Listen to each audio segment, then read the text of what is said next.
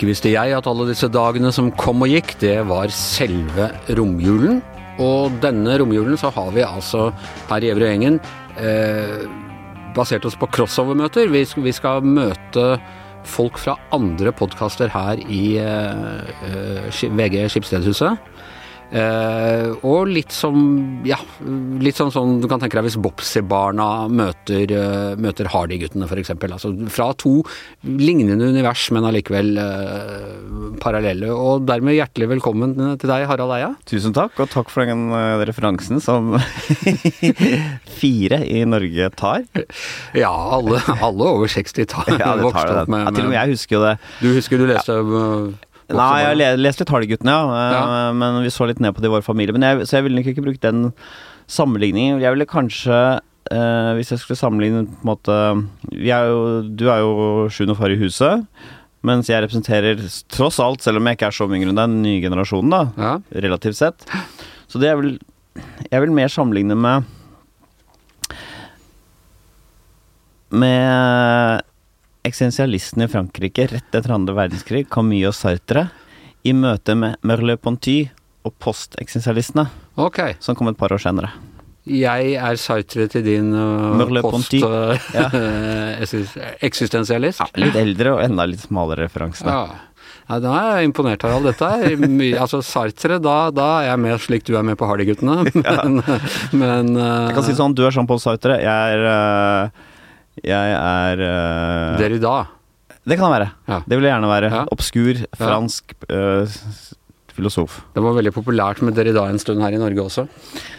Ble i hvert fall name-droppa, til og med på lørdagsunderholdning, da hun Hva het hun uh, som hun trønderske Rita Westervik. Ja, hun, ja. hun name-droppa sånne franske filosofer ja. i beste sendetid. Hun gjorde det? Ja. Derrida og sånn? Ja. Så jeg husker bare med Derrida at han var dekonstruksjonist. At han, mm. liksom, han ville pelle fra hverandre, skru fra hverandre alt og studere enkeltheten og se om det kunne skru sammen på nye og spennende måter. ja, hva, sånn? ja, hva betyr det? Nei, jeg vet ikke. Joakim Trier gikk jo på forsøksgym, og da gikk han i klassen sammen med datteren til Berge Furre. Og da var Joakim Trier var en litt sånn uh, ung, pretensiøs fyr som snakket mye om filosofi og sånn, uten å egentlig ha lest noe. Og blant annet snakket om dekonstruksjon der i dag og sånn. Så en dag så fikk han en telefon, det var fasttelefontiden, mora til Joakim kom inn på rommet til Joakim og sa Joakim, telefon til deg. Hvem er det? Det er Berge. Og så tar Joakim telefonen, og så er det Berge Furre i andre enden, SV-lederen. Gamle SV-høvdingen. Og så sier jeg jeg hører at du har slik greie på Derrida og dekonstruksjon. Ja, ja, ja, bla, bla, bla. Joakim Trier vil jo ikke liksom late som noe annet. Jeg lurer på, jeg leste en artikkel hvor det sto at det var naudsynt å dekonstruere Berge Furres politiske filosofi. Så jeg lurer på, om du forklarer meg hva det innebærer? Han var redd de skulle komme hjem til han og pelle han fra hverandre. Liksom. Det.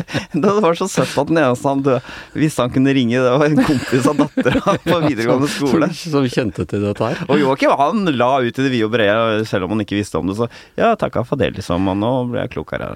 Jeg husker det der dere i dag-greiene. Egentlig så var det vel liksom i min tid, men ting brukte enda lengre tid på å komme til Norge på den tida. Så det var liksom på 90-tallet at, eh, at, folk snakka mye om dere da. Og da husker jeg alle de som snakket om det, de hadde en sånn hersketeknikk, opplevde jeg det som, da. De forklarte deg liksom hvis du prøvde å si noe, sa det sånn Dere i dag er veldig komplisert, altså. Jeg har lest mye dere i dag, og jeg forstår bare bitte bitte lite grann. Sa du det? Ja, ja. Det? det? var sånn. Jeg husker det var flere som brukte akkurat den formuleringen. Jeg har lest mye dere i dag, og jeg forstår bare bitte lite grann. Og det var sånn underforstått. Så du kan ikke forstå noe? Nei, som ikke har lest noe? Nei, ja, som ikke Men du, du la til deg til en sånn derre AKP eh, Derrida, nesten. Ja. Men de folka som leste der i dag, de var jo, apropos forskjellige generasjoner, de var jo ikke AKP-ere. De tvert imot var litt kritiske til det eh, på en eller annen måte. Det har du for så vidt eh, rett i, men grunnen til at jeg gjorde det, det var at det var han der fra Bergen. Uh, han litteraturviteren ja. som la som metafysikk, ja. ja, ja Arild uh, Aril, Ja hva heter det? Men det, det, jeg hørte han en gang snakke om uh, Jeg tror det var det ja, da. For han, hadde vært AKP-er og lagt seg til det språket? Ja, jeg vet ikke om han hadde vært AKP-er gang, Han hadde kanskje bare hadde det språket som en fetisj, eller kanskje de snakka sånn der han kom fra. Men, ja, men ingen selv, uansett hvor du kommer fra, så sier du ikke metafysikk. Nei, du gjør ikke det. Du gjør ikke det. Men i hvert fall det har hengt igjen så hver gang jeg drar denne her med så, Og jeg tror ikke det var han som sa det der med at jeg forstår bare lite grann. Arild Lindeberg, var det? Arild Lindeberg var det, ja. Mm, ja. Ga ut en, en, eh, nøkkelroman, var det vel? Ja, for er kjæreste med Vigdis Hjorth. Med Vigdis Hjorth, ja. De ga ut en, en eh, helt sensasjonell roman som var, eh, var en skandale den gangen. Nettopp. Men altså, vi snakker oss litt bort her. Eller kanskje gjør vi ikke det, for vi har ikke noen enkle plan for hva vi skal snakke om. Uh, utover at det er velkommen til, velkommen til verdens gang. Og, og ja, det er vel Skipsted du er hyret inn av? Ja, det, tusen takk. Det er veldig gøy. Det er veldig, man får veldig frie hender, og det, er, det føles litt sånn Selv om dette er et stort selskap og allting er veldig på stell og det er veldig proffe folk på toppen, så merkes ikke det så godt på det nivået jeg er, hvor det er veldig sånn gjør hva, gjør hva faen du vil. Ja, så lenge det er ja. interessant og gøy. Og det er gøy med sånn Sånn sett så minner denne podkastrevolusjonen litt om hvordan vi opplevde å starte Lille Lørdag, for da sa NRK som hadde da sett TV 2 komme, og Otto Jespersen hadde suksess, så hadde de sånn Vi veit ikke hva som funker, du vet det, vi er bedre enn oss, vær så god, prøv på noe genuint og nytt. Hmm. Så det er veldig deilig med sånne, sånne Sånn var det ikke da jeg jobbet i Ungdommens radioavis. Nei, det vil jeg tro. Da veit vi veldig godt hvordan ting gjøres. ja, nemlig. Ja, du var liksom litt for sent ute hele tiden. Ja, var nok, det. Det var ikke sånn gjør hva du vil. Men, eh, men eh, det er, er det andre gangen du slutter i NRK, rett og slett? Ja, det er jo det. Det er det, altså. Så, men jeg det er jo Det er ikke sånn at jeg eh, har noe dårlig forhold til NRK, er noe sur eller noe sånt. Du skal er jobbe noe for dem også? Ja, hvis det er et interessant prosjekt, men eh, da vil det være TV, da. Fordi lyd det er på Schibsted. Men eh, så det er bare så, sånn er det blitt. Man er blitt mer knytta så fast til disse mediehusene lenger. Man er mer en slags eh, Noen vil jo kalle det prostituert. Jeg vil jo kalle det en, eh, en, fri, en frimann. Men jeg har alltid liksom opplevd deg som egentlig, selv om du er ung mann og, og brakt den nye humoren til NRK og sånne ting, som en ganske egentlig sånn NRK du og Bård Tufte Johansen fleipa jo mye med dette i, i Lille Lørdag, den eh, NRK-lojaliteten og Alvestad-brødrene og sånne ting. Men jeg har alltid følt at det var en sånn ironisk kjærlighet, egentlig. Du og, og nå er du mer folkeopplyser enn komiker i en egentlig sånn NRK-tradisjon. Ja, det er litt, litt sånn blanda, egentlig. For det var jo veldig takknemlig for å få lov til å jobbe der, og glad for at det fantes et sånt sted hvor eh, vi kunne eksperimentere uten å bry oss om reklameinntekter og sånn. Men eh, vi- både Bård og jeg hadde jo fra vi var små egentlig vært sånn irritert på NRK. Fordi er det mulig? Dere har til rådighet TV her. Det skal være Dere eier TV-markedet i Norge. Eier, kan gjøre hva dere vil, finne på noe gøy, det vet vi går an. Eh, Så det var jo en sånn Det var jo en slags sånn irritasjon, men det er klart det, Vi var jo veldig enige om at det, ikke, det, det er mye mer sjarmerende og morsomt hvis det kommer mer ut som kjærlighet. Så det var jo Fra dag én så var vi jo litt sånn himmelfallende over alt det vi hørte og som ble sagt eh, rundt oss. Men så var det selvfølgelig masse flinke folk som ville godt og som var bra og kule å jobbe med. Charlotte Holvorsen f.eks. Eh, Så det, så det var liksom blanda. Men eh, en sånn erfaring både Bård og jeg hadde, vi satt og så på Flimra da vi var unge, på liksom sent Jeg tror det var tidlig 80-tall. Så var det Terje Mosnes fra Dagbladet som var programleder. Og da sa han sånn Ja, vi søker en ny programleder. Han hadde lys stemme på den tiden. Her i Flimra. Og det skal være en jente, og hun skal snakke dialekt. Ja, det var sånn Helvete, ikke sant? Sitter vi der ute i Skien og Bærum. Ikke sant, har ikke noe dialekt å skryte av i det hele tatt. Gutter er dere begge to. Så det var det der raseriet mot NRK som liksom ikke ville ha Og så var det noen ganger fra, fra, fra ungdomsredaksjonen som kom til vår videregående skole i Bærum på 80-tallet, og dette også, dette var litt seinere, da, i 84, og skulle høre om hva er det dere ungdom er opptatt av, og dette var jo høyrebølgen, og jeg vet ikke om NRK hadde fått helt med seg at A, det var høyrebølge, og B, det var i Bærum, så var det sånn dobbelt opp. Det var ikke noen bølger, egentlig, det var bare høyvann hele tida.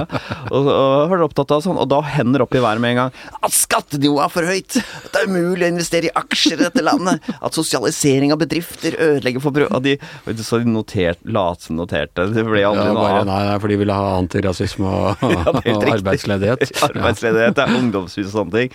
Så det gjorde også medførte at vi hadde sånn Fader, det er ikke interessert i å, å um, appellere eller lage ting som går den liksom gærne veien, da. Var en følelse jeg hadde. Hvordan kom du da inn i NRK, hvis du kom fra sånn unge høyre høyvann i, Bærum? jeg var ikke Unge Høyre, men jeg syns det var noe gøy og friskt med høyrebølgen. eh, Fordi det var en litt sånn ny Man tenkte litt friere, man brøt med gamle ting. Da, da opplevdes jeg vel forfriskende på den tiden. eh, Selv om man ikke var på høyresida sjøl. Men da når jeg begynte i NRK, så hadde jeg begynt med komedie med improvisasjonsteater og sånn, så da var det noen fra NRK så på en forestilling hvor jeg hadde sånn ko-ko-kveld hvor jeg var ganske morsom, da. Eh, og da spurte de om jeg ville lage noe greier. Men um, det var ikke så lett, det oppdaget jeg veldig fort, da. Det er ikke så lett å komme i et sånt system og være full av faen, fordi du knekkes av det systemet veldig fort. Vent nå litt. ja, dette må vi ja, diskutere. Hvorfor? Hvem er målgruppen? Hva er hensikten? Hva er budskapet? Hva fuck er budskapet i en sketsj?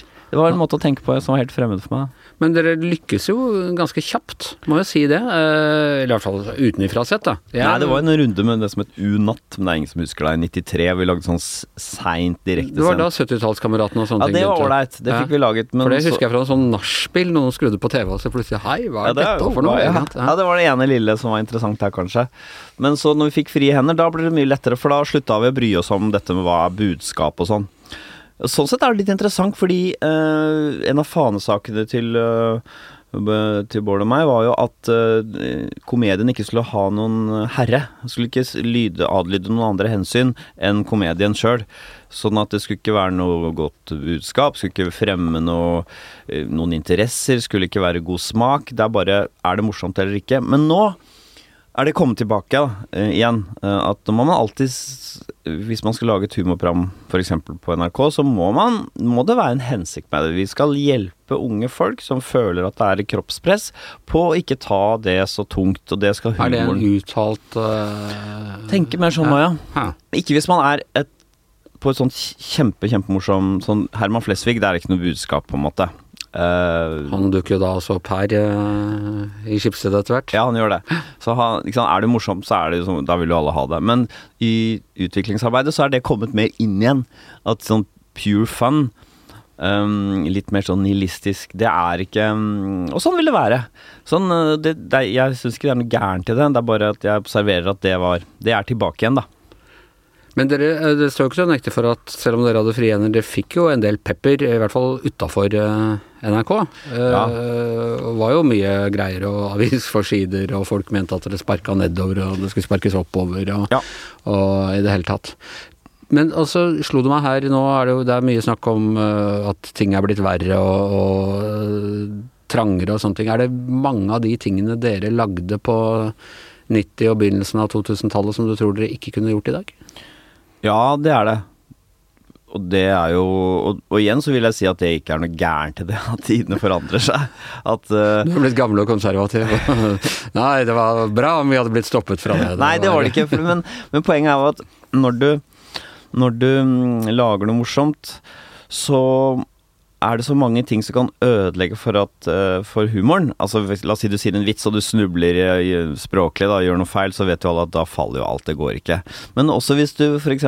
lager en sketsj eller et humorinnslag, og den som sitter og ser på, tenker at å nei, nå blir de og de lei seg. Å nei, dette kommer til å bli bråk med det. Hvis du har, hvis du har det oppe så veldig fort, så, så ødelegger det for humoren, da. Er, Bård er jo kaller det for forstyrrende følelser. Mm. Så forstyrrende følelser er en fiende vi hele tiden må passe på eh, når vi lager en sketsj f.eks. med å ha med folk med Downs syndrom, så må du føle at de er med på leken, ikke sant. Føler du at de drites ut på noen som helst måte, er det ikke noe gøy lenger. Så enkelt er det. Vi ler ikke av dem, vi ler med dem, er det ikke det? jo, de greiene der. Ja.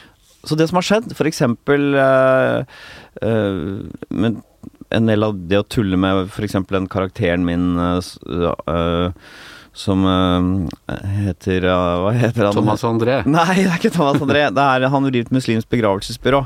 Oh, ja. Raja. Ja. ja, han respekt, respekt, respekt. Respekt, respekt, respekt. Det man ikke tenkte på i 2004 da vi lagde den, det var at her er det noen som kommer til å bli lei seg, eller her er det noen på høyresida som kommer til å bruke for alt det det er verdt. Man hadde ikke det oppe på samme måte. I dag så har man det mer oppe i bevisstheten. Så selv om det ikke var noe rasistisk sketsj i det hele tatt, og, øh, og så er det selvfølgelig at jeg er malt jeg er sminket litt mørk i huden ja, også. Ja, du var blackface, rett og slett? Litt rann. Eller brownface? Ja. Men uh, uh, det tenkte man heller ikke på da det, og det minner om det. Så alle disse forstyrrende assosiasjonene kommer inn nå. Så det er ikke sånn at ting ikke kan gjøres fordi det dømmes nord og ned. Det er bare at folk ikke ler så mye, for de blir så oppmerksom på de tingene og de forstyrrer for latteren. Men er det Is that good or bad? Uh... Da må du lete etter komedie nye steder. Da Jeg tenker jo uh, Komedie er liksom en sånn dyr, som en sånn slimboble, eller dyr som leter etter nye steder å gå. Og hvor Nei, det stopper det litt der, når vi tuller med den type ting.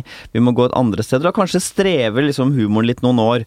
Uh, kanskje det er litt sånn tendens nå, hvis du ser på en del av de unge komikerne at de går til litt, uh, litt mer uskyldige, søte Ja, nå skal jeg ringe inn til moren min og slippe en fis og se hva hun sier. Å, det er kjempeflaut! Du skjønner, som vi tenker Vi sitter jo i himmelen med Er det mulig, liksom? Jeg skal ikke si noen navn, men det er litt sånn noen tendenser her og der. Herman Flesvig og de er ikke sånn, da.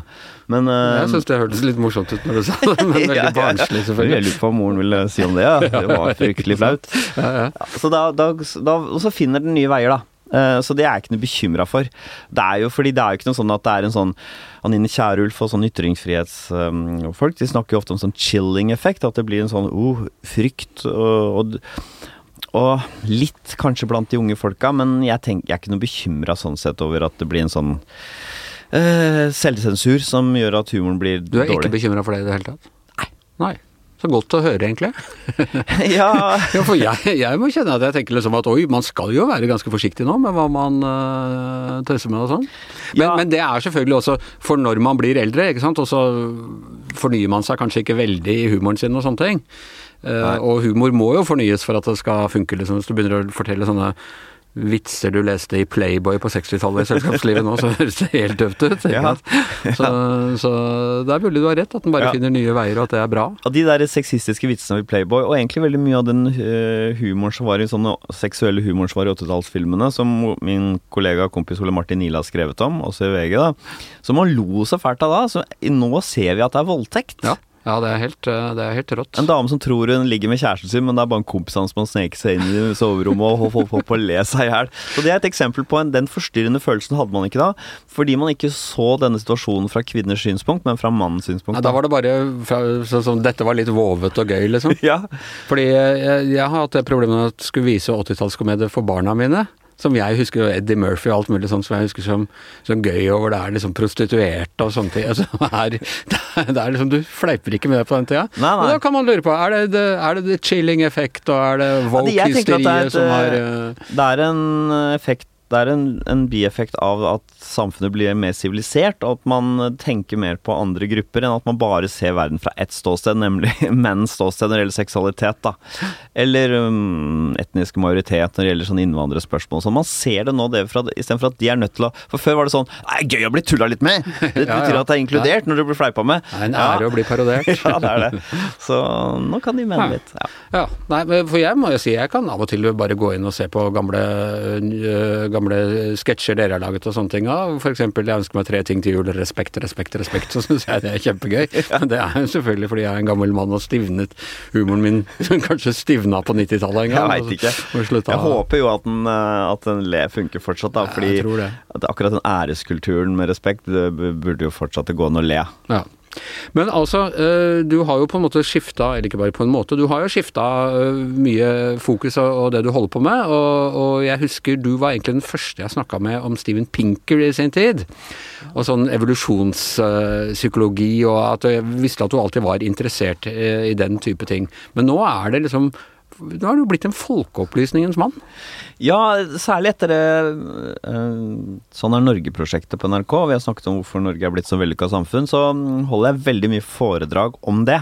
eh, For fagforeninger og sånn. eh, Hvor jeg snakker om den norske modellen, egentlig. Norske samfunn. Hvorfor det er så bra, hvorfor det funker. Og det syns jeg er veldig gøy.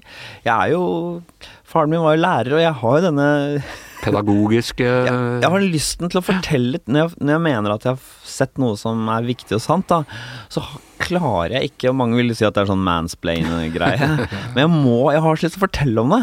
Og jeg syns det er gøy, og jeg syns det er innmari morsomt uh, og interessant når det kommer opp eksempel snakket jeg for um, de som de fagorganiserte Norsk Jernbanearbeiderforbund, tror jeg det heter. Og kommer det opp en dame til meg etterpå, liksom, litt eldre enn meg, så sier hun ja, slutta skolen eh, sånn, etter ungdomsskolen. Jeg har alltid følt meg litt dum. Jeg skjønte alt du sa. Og da må jeg innrømme at jeg, sånn, jeg blir Det er en tårene kommer. Ja, det er det, altså. Ja, det er jeg syns det er like fett som å få folk til å le, Ja, eh, er å få den. Så de to, de to vekter jeg like høyt. Det er ikke, jeg har ikke lagt komedie på hylla i det hele tatt, men jeg syns det også er vel Det å se at folk ler seg i hjel, er dritgøy. Og det at, folk, at det går et lys opp for folk, syns jeg også er dritgøy, da. Ja. Og, og hvilke, hva, hvilke områder er det du har lyst til å jobbe med nå? uh, I folkeopplysningens tjeneste? Altså her i Schibsted så blir det mer i retning Det er mer humor, da. Ja. Uh, så da er det sammen med en annen profil her på huset, og jeg uh, har fått beskjed fra de uh, høye herrer og fruer at jeg ikke skal avsløre Nei. nøyaktig hva det er. Er bra, du har blitt en lydig skipsredansatt allerede. jeg, skulle, jeg trodde jeg skulle møte deg i resepsjonen og sånn. Nei, du har eget adgangskort og vil Ja, finne ja. fram. Så kaffemaskinen måtte jeg nesten tvinge deg til å peke på for du skulle finne den sjøl. ja, jeg vet det, jeg, ville, jeg, jeg overvurderte hvor kjent jeg var her på huset. Så da, men da blir det jo Men da må vi jo igjen, ikke sant. Hvordan skal vi komme på noe nytt? Hvordan skal vi tvinge oss selv over et nytt spor, istedenfor at vannet bare renner i de vante banene? Så det er vi godt i gang med, og det, det har jo, da er det et spor og et vei å gå, er jo inn i det personlige, da. Uh, at det er mer risiko og sånt i det, uh, enn at risikoen ligger i å uh, få sinte folk på nakken. Ja. Så Altså, ja, ditt personlige? Ja, det er vårt, våre personlige liv, altså hvordan eh, alt det som skjer i samfunnet toucher uh, vårt personlige For eksempel nå med den markedsverdidebatten, ikke sant. Så er det jo opplagt at jeg har jo en kone som er 17 år yngre. Jeg er jo midt oppi den der. Jeg ble jo, da jeg ble skilt, da ble ikke jeg sammen med en dame som også var 45. Nei. Jeg ble sammen med en mye yngre dame. Eh, og hvorfor skjer det, og hvilke konsekvenser har det? Jeg tar jo henne fra noen andre menn. Jeg skaper jo i andre enden Hmm. en noen incel-terrorister. Er sånn. Ok, på grunn av deg nå, så er det noen som sitter og skrur en bombe et eller annet sted. og du er i samme situasjon, Anders. Hvordan da? Ja, du er også yngre kone. Ja, jeg har det. Ik- Ikke 17 år, ikke 17 år yngre, riktignok, men ja, Hvor mange det er år 10 da? år yngre. Mm. Tolv? 10. Ti, ja. Ok, Ja. så ti er litt sånn innafor. Du stiller deg Jeg føler at jeg ikke terrorisme, men kanskje sånn kverulanter. som- Ja, mer det, ja. Som Ja, det er ikke så ille, ja. Er i kommentarfeltene og sånn. Altså, da, ikke sant, da blir det jo mye en, en, en det, er, det toucher noe personlig der, og så er det jo den derre I den debatten så er det kan, sånn, Du nevnte Steven Pink revolusjonspsykologi. Akkurat dette med mating value, hvor mye man har vært på et sånt uh, partnermarked, det er jo, har jeg lest om i mange år. Så jeg fikk jo helt sjokk da folk reagerte på Peder Kjøs og Frode Tues uh, analyse. Men så Ja, samtidig ser du, det er woke, det er woke-greiene. ja, men samtidig så da må jeg prøve å forstå det, da. Ja. Hva faen er det som foregår, liksom? Hvorfor er det så jævlig å høre hvordan ting er? Og er det så enkelt at du bare kan kalle en spade for en spade?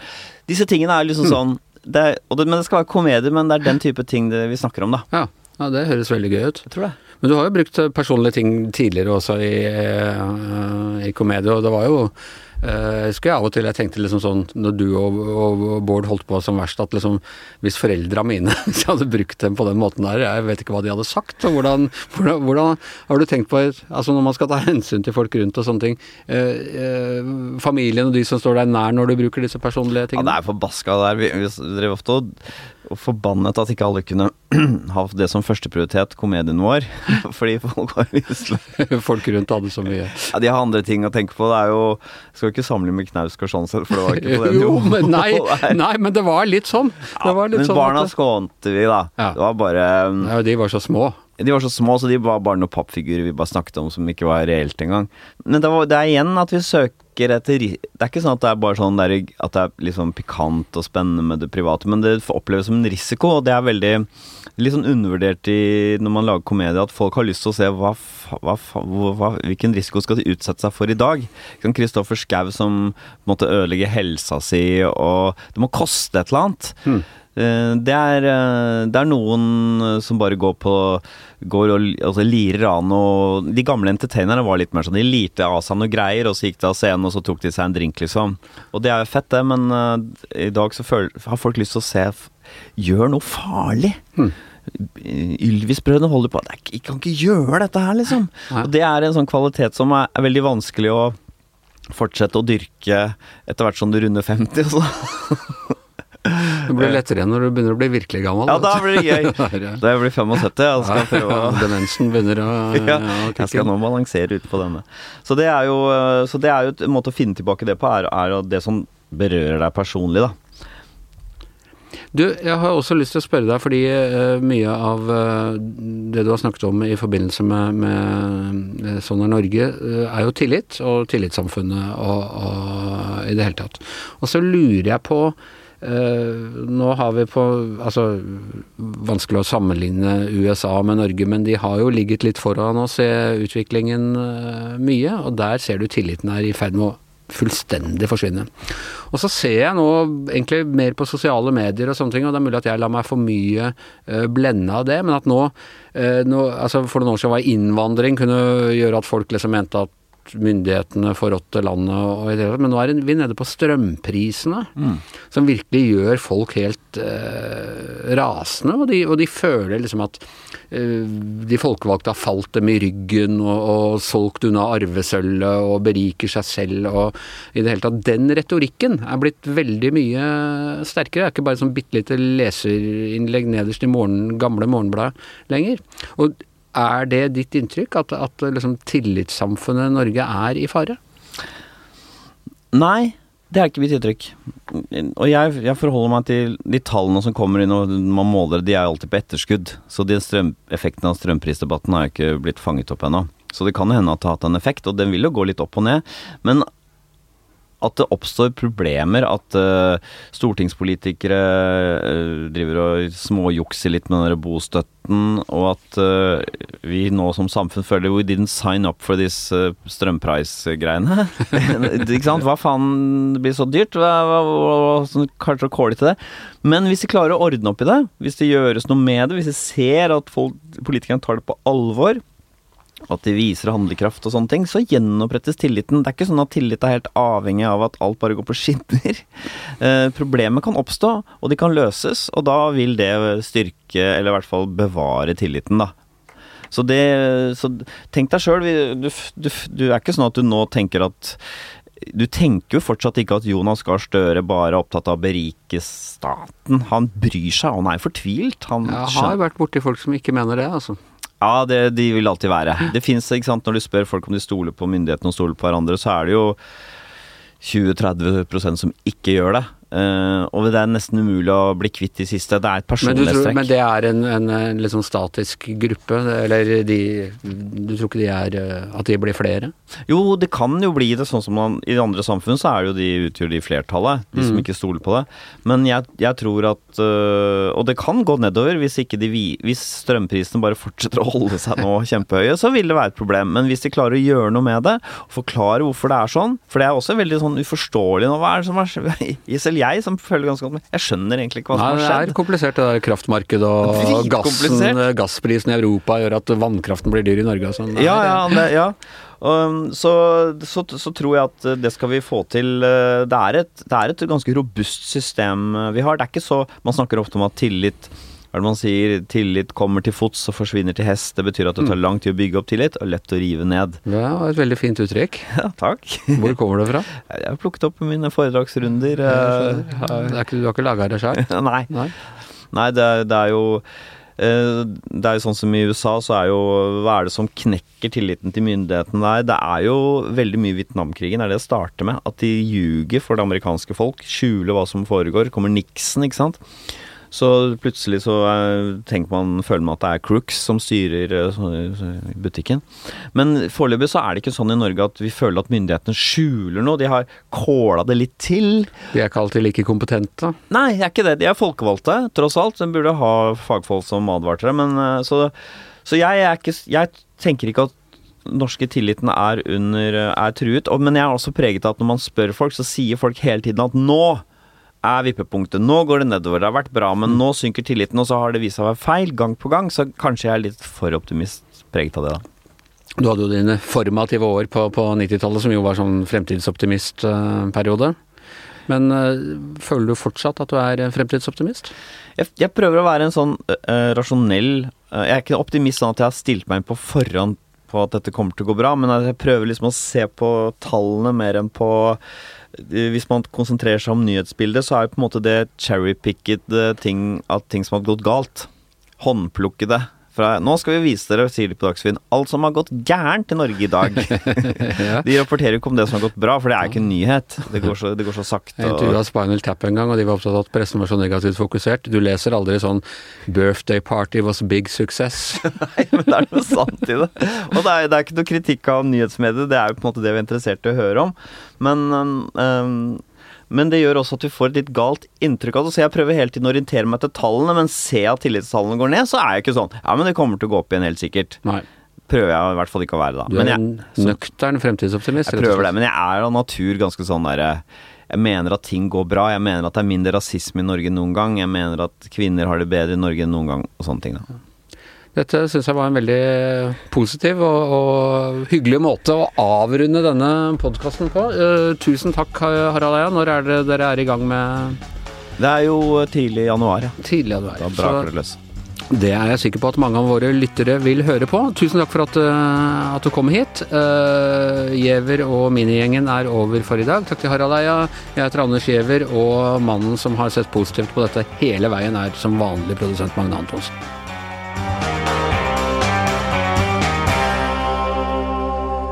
Du har hørt en podkast fra VG.